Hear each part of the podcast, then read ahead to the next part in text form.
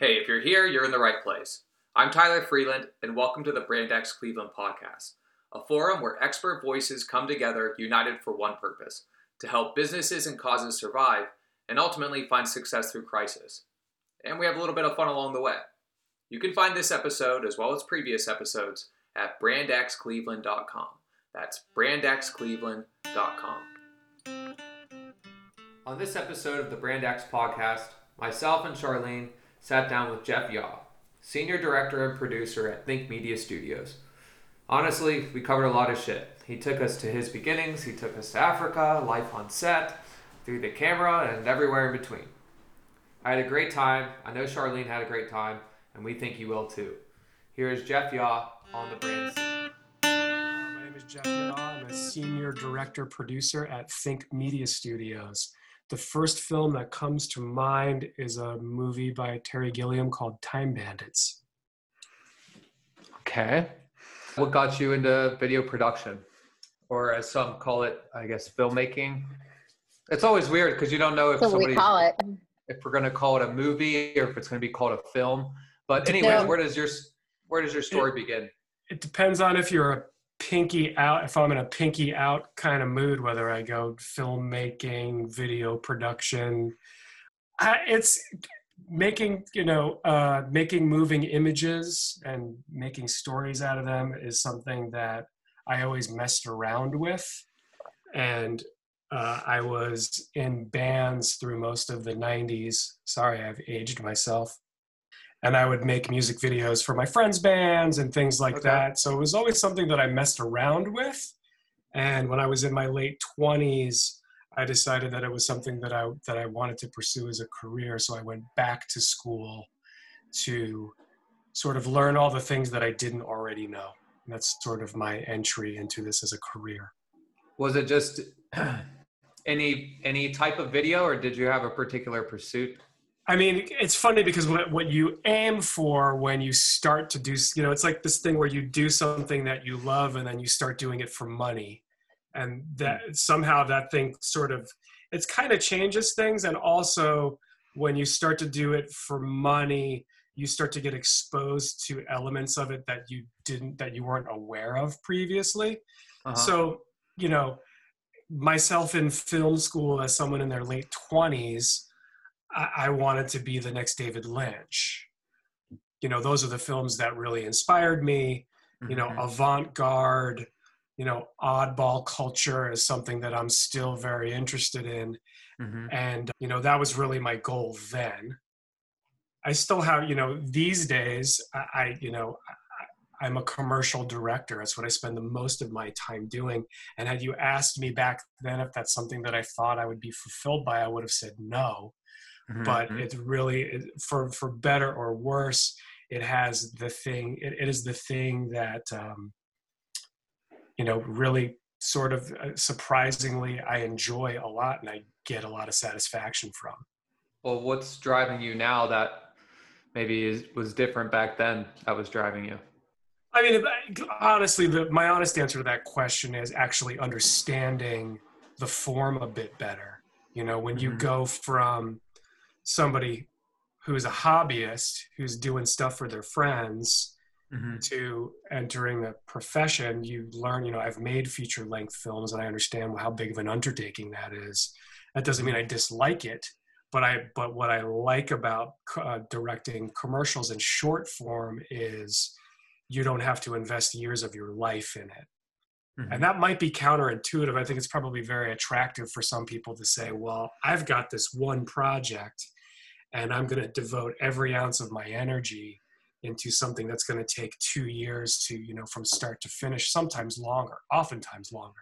You know, the realities for me have been not, have not been that. You know, it's usually Mhm. when I'm in a long form project like that, I'm also having to tend to several other projects right. and that can become a grind. It's a fulfilling grind but it's a grind nonetheless. So the thing that you know to answer your question directly the thing that drives me and the thing that keeps me in, in this particular zone of the game is the ability to drop into a project care deeply about it really pour myself into it. But there's also a very distinct light at the end of the tunnel where i go i have a deliverable date.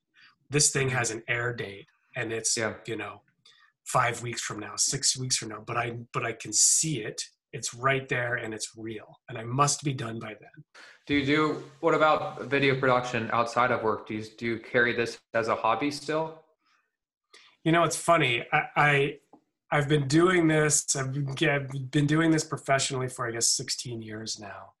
And uh, my the answer to the question is yes much less so than i did when i was younger and a Mhm. lot of that is just life you know life, life Right. stuff gets in the way but I, I always have you know i hesitate to say always but i usually have a passion project you know but it's funny my most recent passion project was a podcast and what had nothing to do with video but it was Uh-huh. still storytelling and that's you know it sounds trite and it's very cliche but you know when you do what i do you better love to tell stories in a bunch of different ways Right. and you know that's that's what it's about for me from write from a writing perspective, I struggle sometimes. Like I don't want to write after work. Just like a maybe a barber doesn't want to cut hair after work either. Or a postman doesn't want to deliver someone's neighbor's mail that was Yeah. dropped off to them. So I find is- that as a struggle sometimes. Yeah it's the what is the adage? The cobbler's the cobbler's children have no shoes. You know it's people when i go on vacation i'm always you know you run into people that have like a huge camera kit and like multiple lenses. And Mhm. I, and that's not me. I take you know when when i'm when i'm doing things for leisure i'll always have a camera but you know i'm selectively pulling it out. I'm not shutterbugging the crap out of everything within an inch of its life. That's not me because I spend so much of my life worrying about did we get the shot?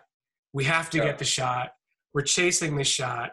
The, the the situation must be perfect in order for me to get the shot. That when I'm not working, I you know sometimes you have to check out and remove yourself from that mindset.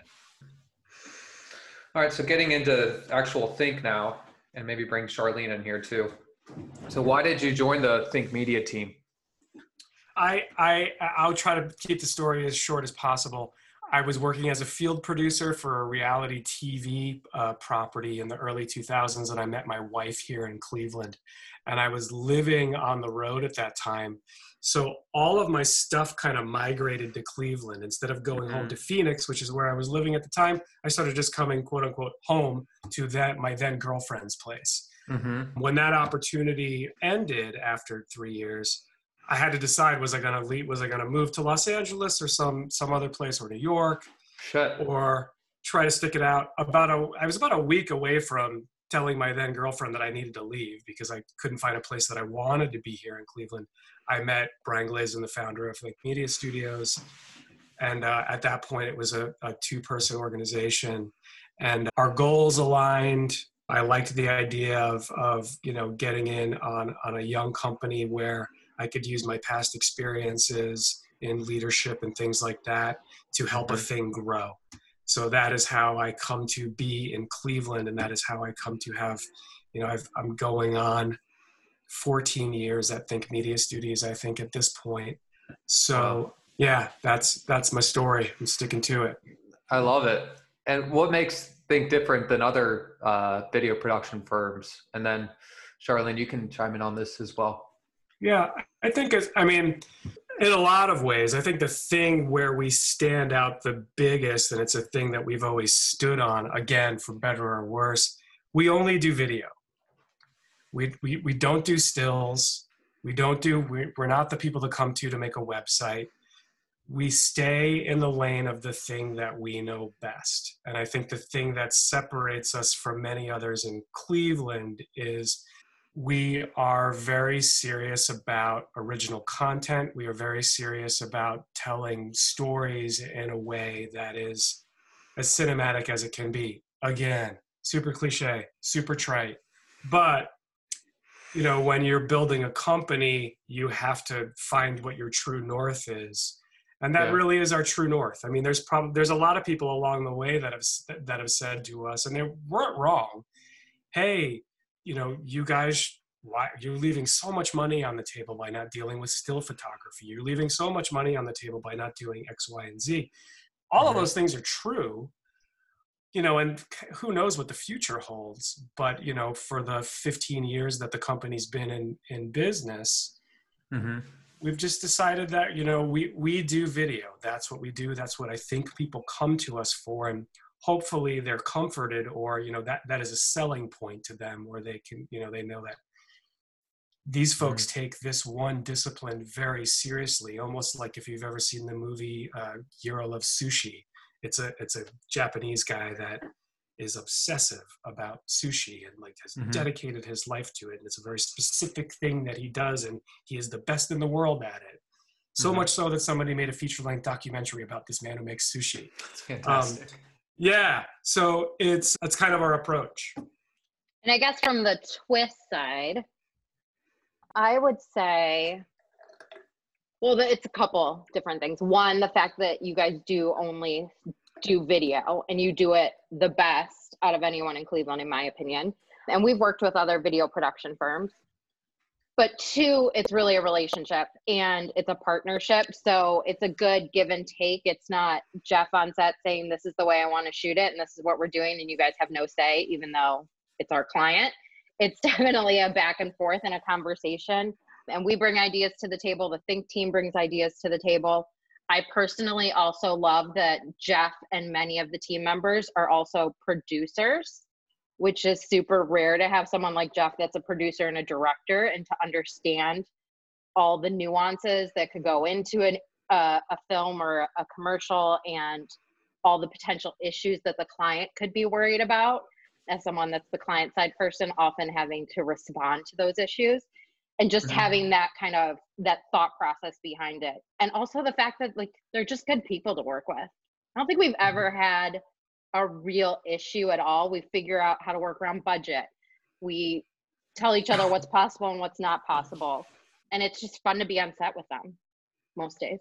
Those days. except for when i'm hang oh, except for when i'm hungry then things That's- good yeah that's day two All- as i like to call bets, it. all bets are off day two Yeah, let's get into that right now because I was going to ask that. on Day question two. 50. day two between the hours of 11 a.m. and 2 p.m. We may have not gotten the shot yet that we want. We may be behind schedule. I may have asked for something Geoff didn't plan on, and then he's hangry. And it's just stay away for a couple hours. Put someone else in the middle of it. An army marches on its stomach. Not- Listen, your wife I- but- agreed but- with me. by the way i disagree 100% with this characterization that's being put out there right now Um, your wife agreed with me on this. She too has experienced hangry Geoff.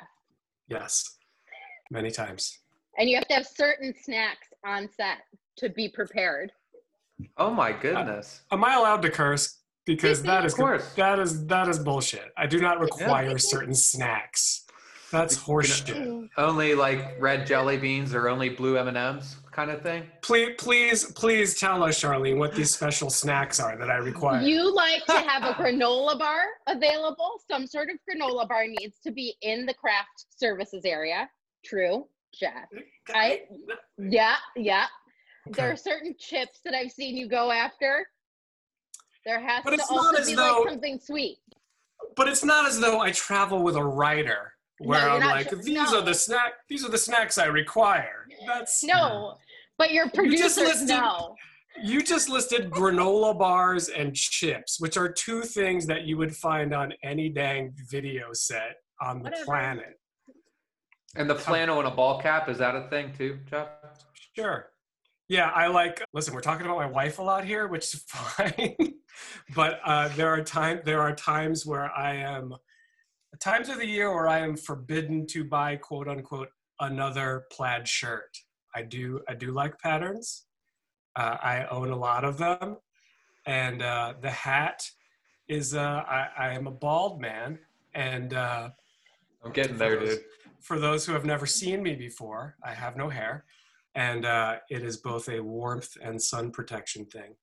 But I That's embrace, I embrace my baldness. I don't. It's not. It's not a. I don't do the Ron Howard where I'm trying to make you believe that I actually have Oh. hair under this under this hat. I uh, I, I, I am a proud bald man. You don't always wear the hat though. No, it depends. Let's get back to the some memorable, more memories, I guess. But particularly, Geoff, for this question, what is your most memorable production, or one that you feel made the most impact on, on you or the audience it was developed for? Yeah, the first. I mean, I have a lot of answers to that question, but the Go one that's the most, the one that's the most accessible to me in this moment is the first, the first feature. You know, I I, I love documentaries. Any mm-hmm. feature film that, that I've directed has been documentary. Still have yet to, to direct a scripted feature. The first documentary I ever made is called King Me. Currently available on iTunes for your listeners. Um, Okay. First plug in on the Brand X podcast. First plug. Yeah, I'm doing it. I'm plugging it out, guys. So it, uh, you know, it, it required the the, char- the the the protagonist in King Me is is a uh, black South African township resident who's trying to become the world champion of checkers, Huh? which sound which sounds like a ridiculous pursuit, but but uh, in the life of a uh, disenfranchised guy who who lives in not the best of circumstances in a country like South Africa, it meant Mhm. it meant it meant everything to him, and uh, just the experience of traveling there with a very small crew, playing the role of producer director. You know, it's it's exotic, it's Africa. I'm entering the life of somebody who I, you know, previous to that, could not to relate to their life in any way, shape, or form. Uh, had a tremendous impact on me. Oh, And yeah, so that's the one that stands out as like the first moment. It was really also my first moment when where I went from film film school student to you know fast forward five. I think it was probably like seven years, eight years after I, I had left school started to do this and started to do this for a living. Um, where I was like, oh, okay, I'm doing the thing that I set out to do. I'm that's, here. that's such a good feeling. Oh, it was incredible. You land, you know, I've got, you land in the Johannesburg airport and get Yeah. met by, uh, you know, a, a fixer who's going to keep myself and my crew from, you know, getting into any sort of trouble that you might get into in, in, in a foreign country like that. And you're like, all right, well, I guess I'm doing this thing now. It's pretty cool. My, makes my chin quiver a little bit just talking about it. What is one that is most memorable, a production that, that you guys have worked together on? Oh. Hmm. You go first, Shar. I yeah, I'm I'm thinking. And Geoff's the only one allowed to call me Shar for the record. Sorry, Charlene. Excuse no, me. No, it's fine. Now it's out there. It's fine. It's okay. I call her Um, Cheryl sometimes. No, no, that's okay. Sharon. Uh, you know. I would say um, there's two that come to mind. Our second original Mattress Factory shoot, which was a killer, and poor Geoff really dealt with a lot on that shoot, but it was just super fun. It was what a like 15 hour day or something ridiculous like that for everybody. But really happy with the outcome because it was an idea that we were we couldn't figure out how the hell we were going to pull it off, especially in one day when it should have been like what a three day shoot probably with that number of sets and yeah. Yeah, two, um, so, yeah so we pulled it off and it was just a fun shoot day. And by that point too i felt like we knew each other a lot better so it was easier to have fun on set. Um, or i would say any of the ones that we've done for one of our recent clients that are kind of documentary style where we're telling real stories and just to Mhm. see how excited the client gets about everyone that we shoot. I feel like every time we send a version over I get a text that's like, this is better than the first one. And the first one they were blown away by. And we were not thinking it was like, not that it wasn't great. It was great, Geoff, but it was a turnaround in a couple hours. Oh, And- you're talking. Yeah, I, I know. I know what you're talking about. Yeah. yeah, our documentary series that we're doing for a client. And the first one was great, but again, it was a quick turnaround. It wasn't finished. We hadn't picked music, and you would have thought we like changed their life. They were so happy. I was getting calls. Every like day this- was like that. Yeah. I was Right. at like Heinen's getting phone calls of how great Geoff was. And I was like, great, I'm gonna have to deal with this bromance now for the rest of my life. And I am. So yeah, I would say any of those. Is there a big difference between the first time you two worked together on set and then now? Probably annoy we- Geoff a lot more. I, I wouldn't say. I mean, it's one of those things where, and this is where we can sort of get into, you know, kind of the relationship between, you know, an ad agency and and, and producing partners or production companies, or whatever you want to say. Because Mm-hmm. because it's funny, Charlene. My if you go with that particular client, Original Mattress Factory, I remember the first shoot more than the second. The first the 1st campaign more than the second. But it was because it's more memorable because I really didn't know the organization that well. Mm-mm. Mm-hmm. So you had that you have that tension where if you I mean listen, every all directors are wired differently, all agency folks are wired differently. I am very much, you know, my sets despite despite the picture that Charlene has painted previously, I try very hard to make sure that I set a proper tone for a set Mm-hmm. and that that tone is we're going to get this day done we're all going to care a whole lot about what we're doing but Uh-huh. we're going to be but we're going to be nice to each other in the process Mhm. it's very important to Mhm. me because i know that a set can be it's a difficult place there's a lot going on there's a lot of there's a lot of personalities there's a lot of work to be done and it's it's just important that we be it's I, I see it as as important that the people that are on them that, that set strike a balance between having it be a kind atmosphere where people are actually Right. enjoying themselves because when you sap that joy when that joy disappears when that camaraderie disappears it's just a bummer for everybody and i've Yeah. certainly been on my share of sets where there's somebody who's really upsetting that tone so that first that first campaign that we did with you guys you know we're inside a house there's children there's animals there's all the things that people tell you not to work with And it's 90 some degrees.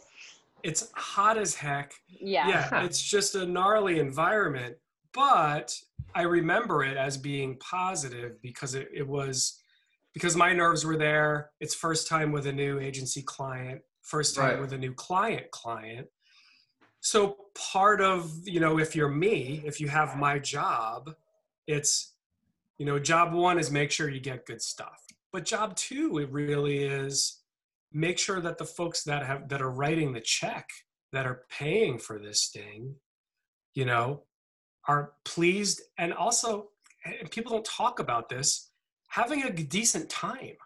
Like it's important that the idea that you be a good hang on some level is kind of important i mean and everybody all directors have their own approach. Listen there are very successful very successful commercial directors whose reputations are they're tyrannical they throw things they scream at people. I don't fault that because everybody has their own process and and and i'm not going to say what what's what's good or bad. I just know what works for me and i require that kind of atmosphere. And you know as a director i have a big part in setting that tone and making sure that that tone remains So that shoot, what I remember is being super stressed out because I talked Mike into letting us hire Think because we had worked with a previous film company. And Think's VP of marketing, I think is Mary's title, and I are very good friends and we wanted to work together. So we made it happen. And I remember Mike leaving on the second day and he was like, No, I'm good. I trust Geoff.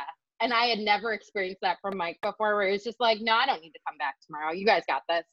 Um, and he was so thrilled. Like when I was sending him screenshots, he's like, This is the shot I wanted, the baby feet Mhm. shot, the infamous baby feet shot that we had to get with the beautiful light shining in. And I also remember how great craft services were that day, those three days. Like Brian went all out that day on craft service. We had themed days.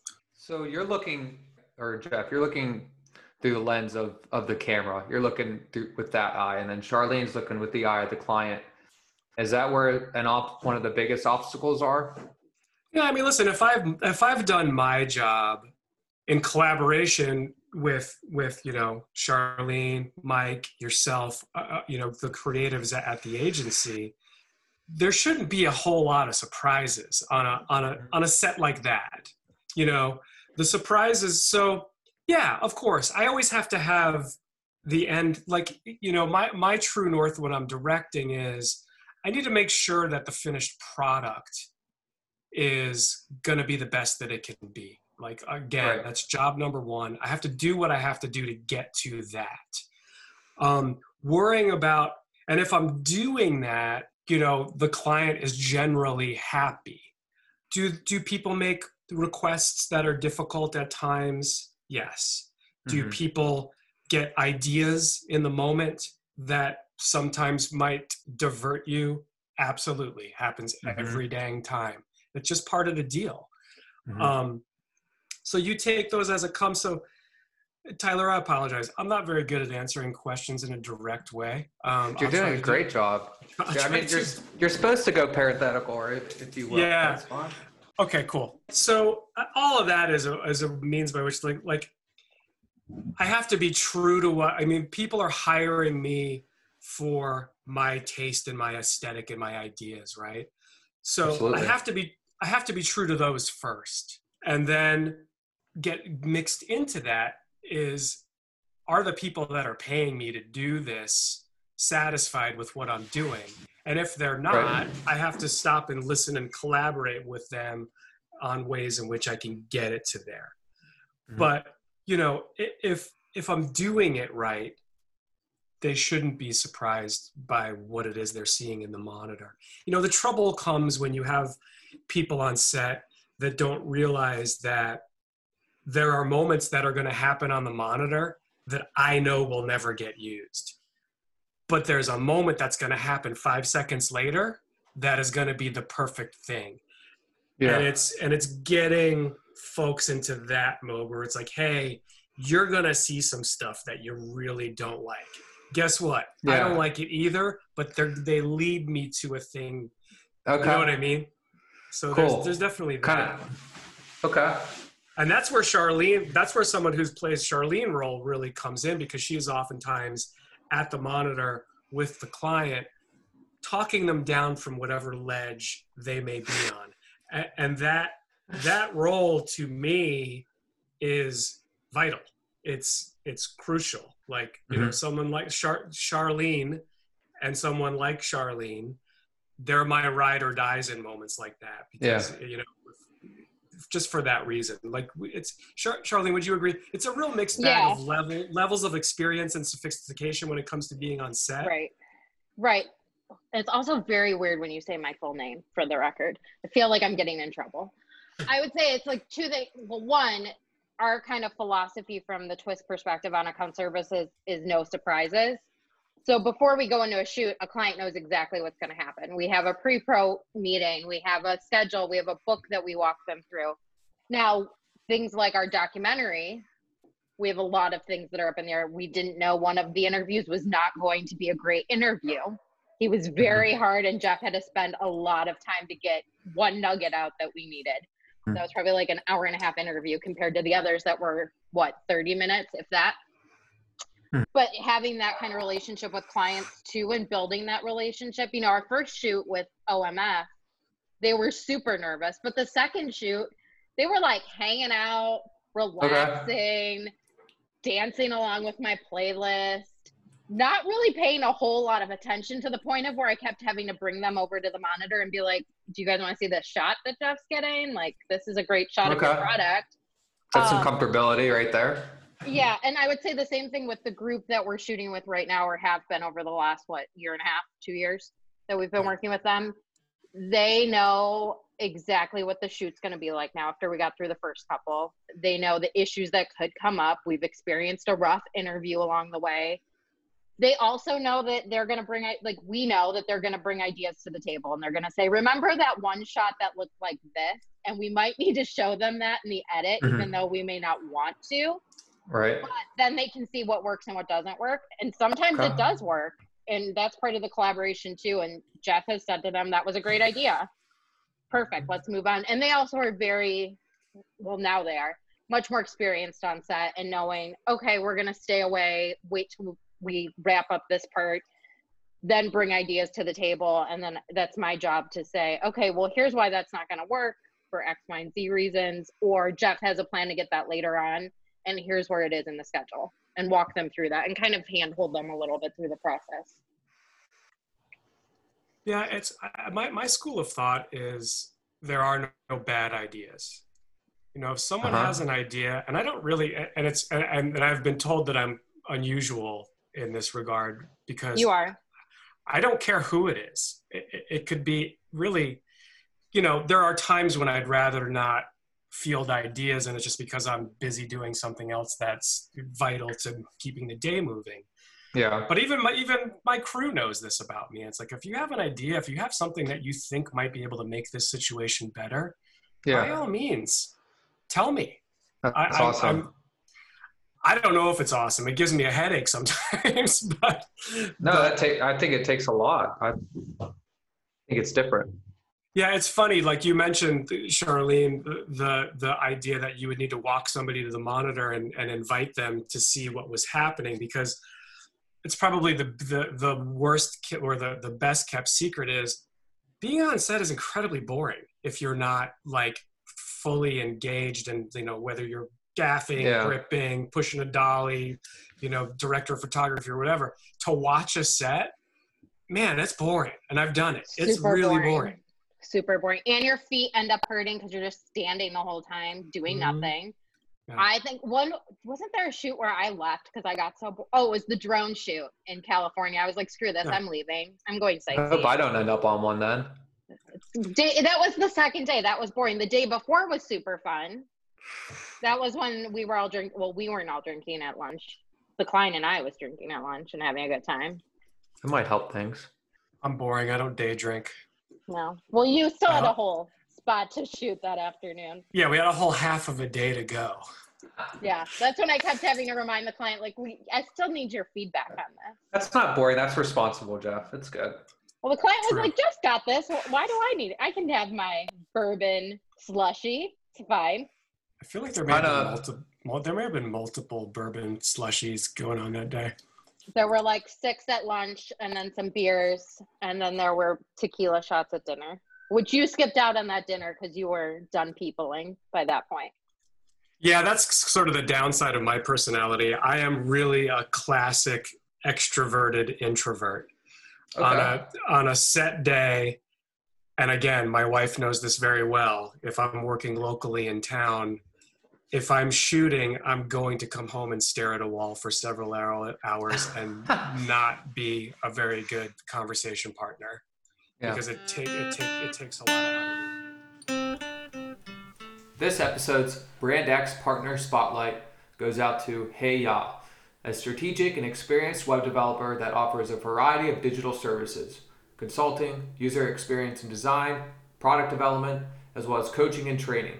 If you want a website for your business or you're trying to refurbish an old one, you need to go to Sam Sherwood at heyya.llc. That's heyya.llc. He's the best in Cleveland, hands down. So I heard a quote the other day, or I, I think I read it somewhere, and somebody was saying, it's not that you know good advertising when you see it, you know good advertising when you feel it. And I was just wondering what that means to you, especially from a film perspective. Yeah, I, I agree with that. I, I, I mean, I, just got off a, a, a call where we talked about that very thing, Hmm. where it's, you know, and what that statement really saying is good advert to me good advertising leaves you you know you're le- you're, you're leaving to to to use an expression you leave you leave that experience feeling a certain kind of way and, and when it comes to advertising you want to feel that certain kind of way about a brand right that's what we're Mhm. talking about advertising Sure. and it's not necessarily one particular visual always it's not it's not the music track that was selected and sometimes it is just that but you know we're talking about moving images and and you know video and film and what the thing that attracts most people to to using this medium is that it brings together pretty much all of all of you know a bunch of different art forms Mhm. you know it's visual photography graphic design sound design music it's all these things working in concert and it makes it powerful also it makes it really difficult to do well it's really easy to make a shitty commercial. It's exceedingly easy to do that. It's really hard to make something that people remember and make make them feel something for you know mm-hmm. this, the brand that you're doing it for. Do you remember? Gosh, this was probably like what two years ago? Mm, yeah, two years ago when we were first working with the, the client who we're working with now that we did the documentary series for, and he was like so ecstatic because he's like, I finally feel something for our brand. Yeah. And every time we've shot one of the documentaries, he has said something similar to me after yeah. he sees the fir- like after he sees the first draft.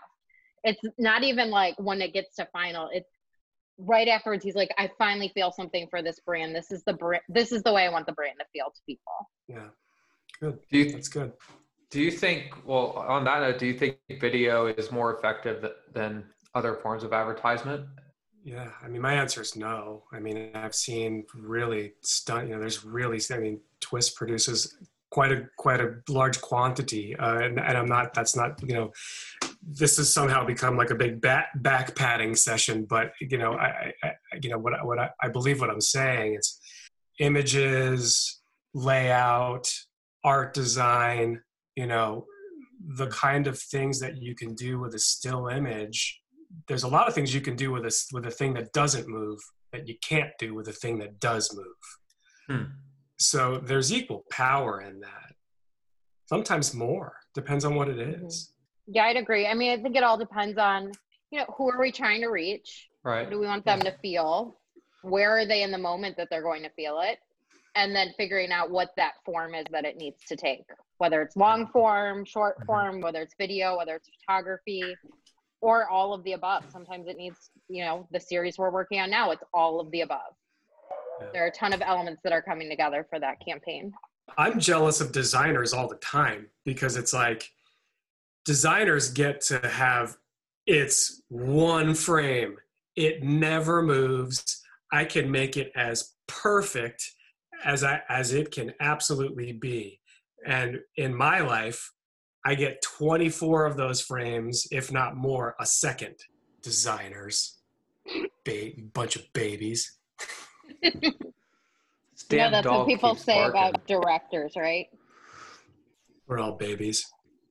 We call you creative geniuses. Oh, that's nice. I uh, early on you mentioned Mary from Think Think Media Studios earlier on, and she's when she joined our team, she was sort of outside the industry. Um, yeah. You know, not necessarily in video production or or the ad business at all, but she's you know as you know, Charlene, whip smart and a quick study and really great at what she does and and you know a couple months in she was having a hard time understanding personality peccadillos and attitudes within our organization and i had to sit her down and be like listen you have to understand the vast majority of us are a bunch of emotional babies that our egos are fragile. We're sometimes difficult to deal with. We're going to ask you for stuff that you have no idea why we're asking you for it and it's just because we're odd creatures. It's part of why we why we all do this. We're you know, it's like the island of misfit toys sometimes. Creative geniuses that's what we'll go with. Okay that's fine how has think had to pivot during these troubling times these mm. covid times these all the mm. cliches above Sure. I mean, just like everybody else, you know, we immediately went work from home. You know, from uh, so that's the biggest pivot, right? You know, we've all we've all had. I, I would say, you know, there there's the there's the work environment pivot that we've all had to do. Those uh-huh. of us that are those of us that are being responsible, twist included. Then there's the what do you do? We haven't had to pivot much in terms of you know getting work uh, yeah. You know, it's been it's been weird, kind of fits and starts, but we've luckily been relatively undamaged from that from that part of it. You know, and there's a bunch of requests for things like, you know, I, I haven't done a lot of in-person interviews for things, which is fine. It becomes a lot of Zoom stuff. And then the biggest pivot is how we safely operate in a production environment that's been the biggest pivot for us has been how do we do you know what we do is we go out in the field not 100% of the time you know i'm excluding motion graphics based projects and animated projects where you don't have to go in the field and gather footage but the biggest pivot for us has been how do you do the production side of this safely and it's hard you know but we, we've instituted a ton of protocols and processes. We have turned down work that we did not think we could execute safely. Um, one of the saving, you know, we're talking right now. It's September, so we're coming. We're coming into fall. We've been able to work outside a lot. You know, that's going to end here pretty pretty soon. Come around Thanksgiving time, except for you know when it absolutely needs to happen. So I think that's going to be the big the, you know the fall and the winter this year are going to be a little different but probably the biggest pivot for us were like moving moving to a work from home environment. I've been working in my attic and uh, production. Production's hard. It's just hard. Are you having clients on set with you or no? Is it pretty yeah. limited?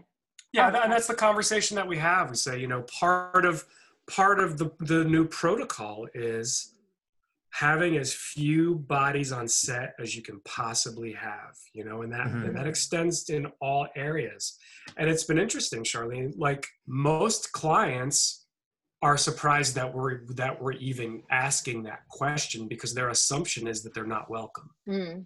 and they're and and by and large most of them have have inst- have started that conversation themselves and said you know can we be on set? And if so how many of us can be? You mm-hmm. know and, and and our our response and it depends it's very situational.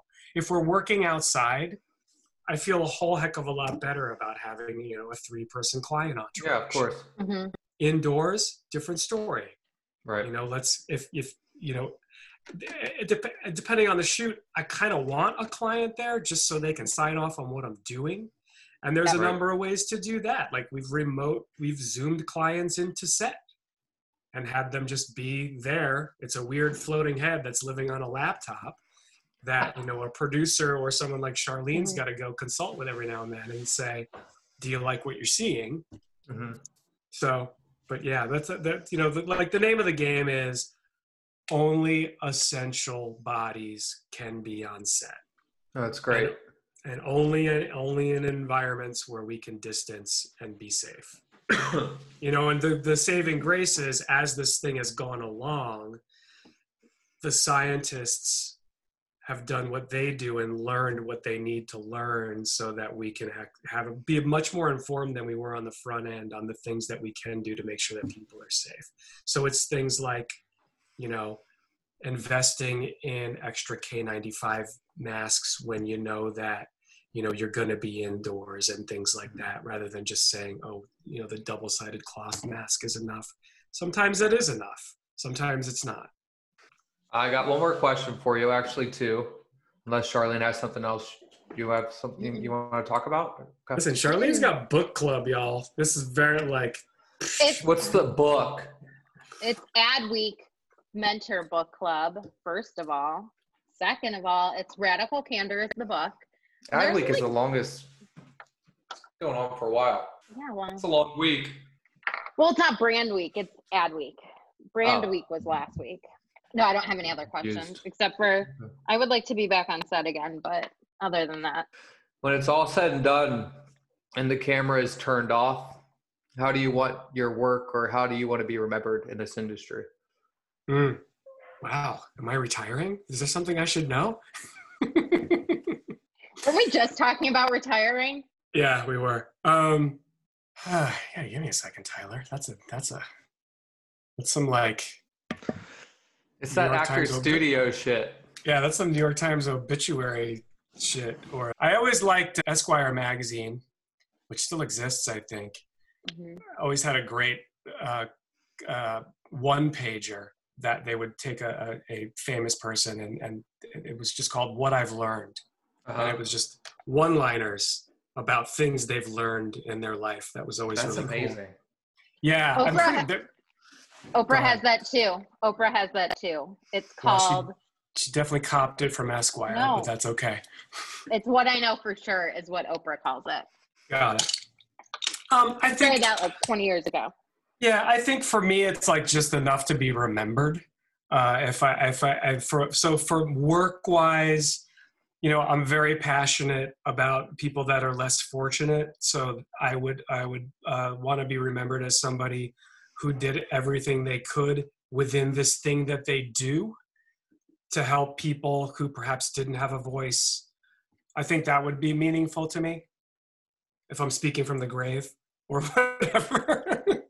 um, I think that I think that's probably all I could ask because that's that is something that is very important to me. Like I do this thing for money. I do a lot of it for brands, and I care very deeply about that work.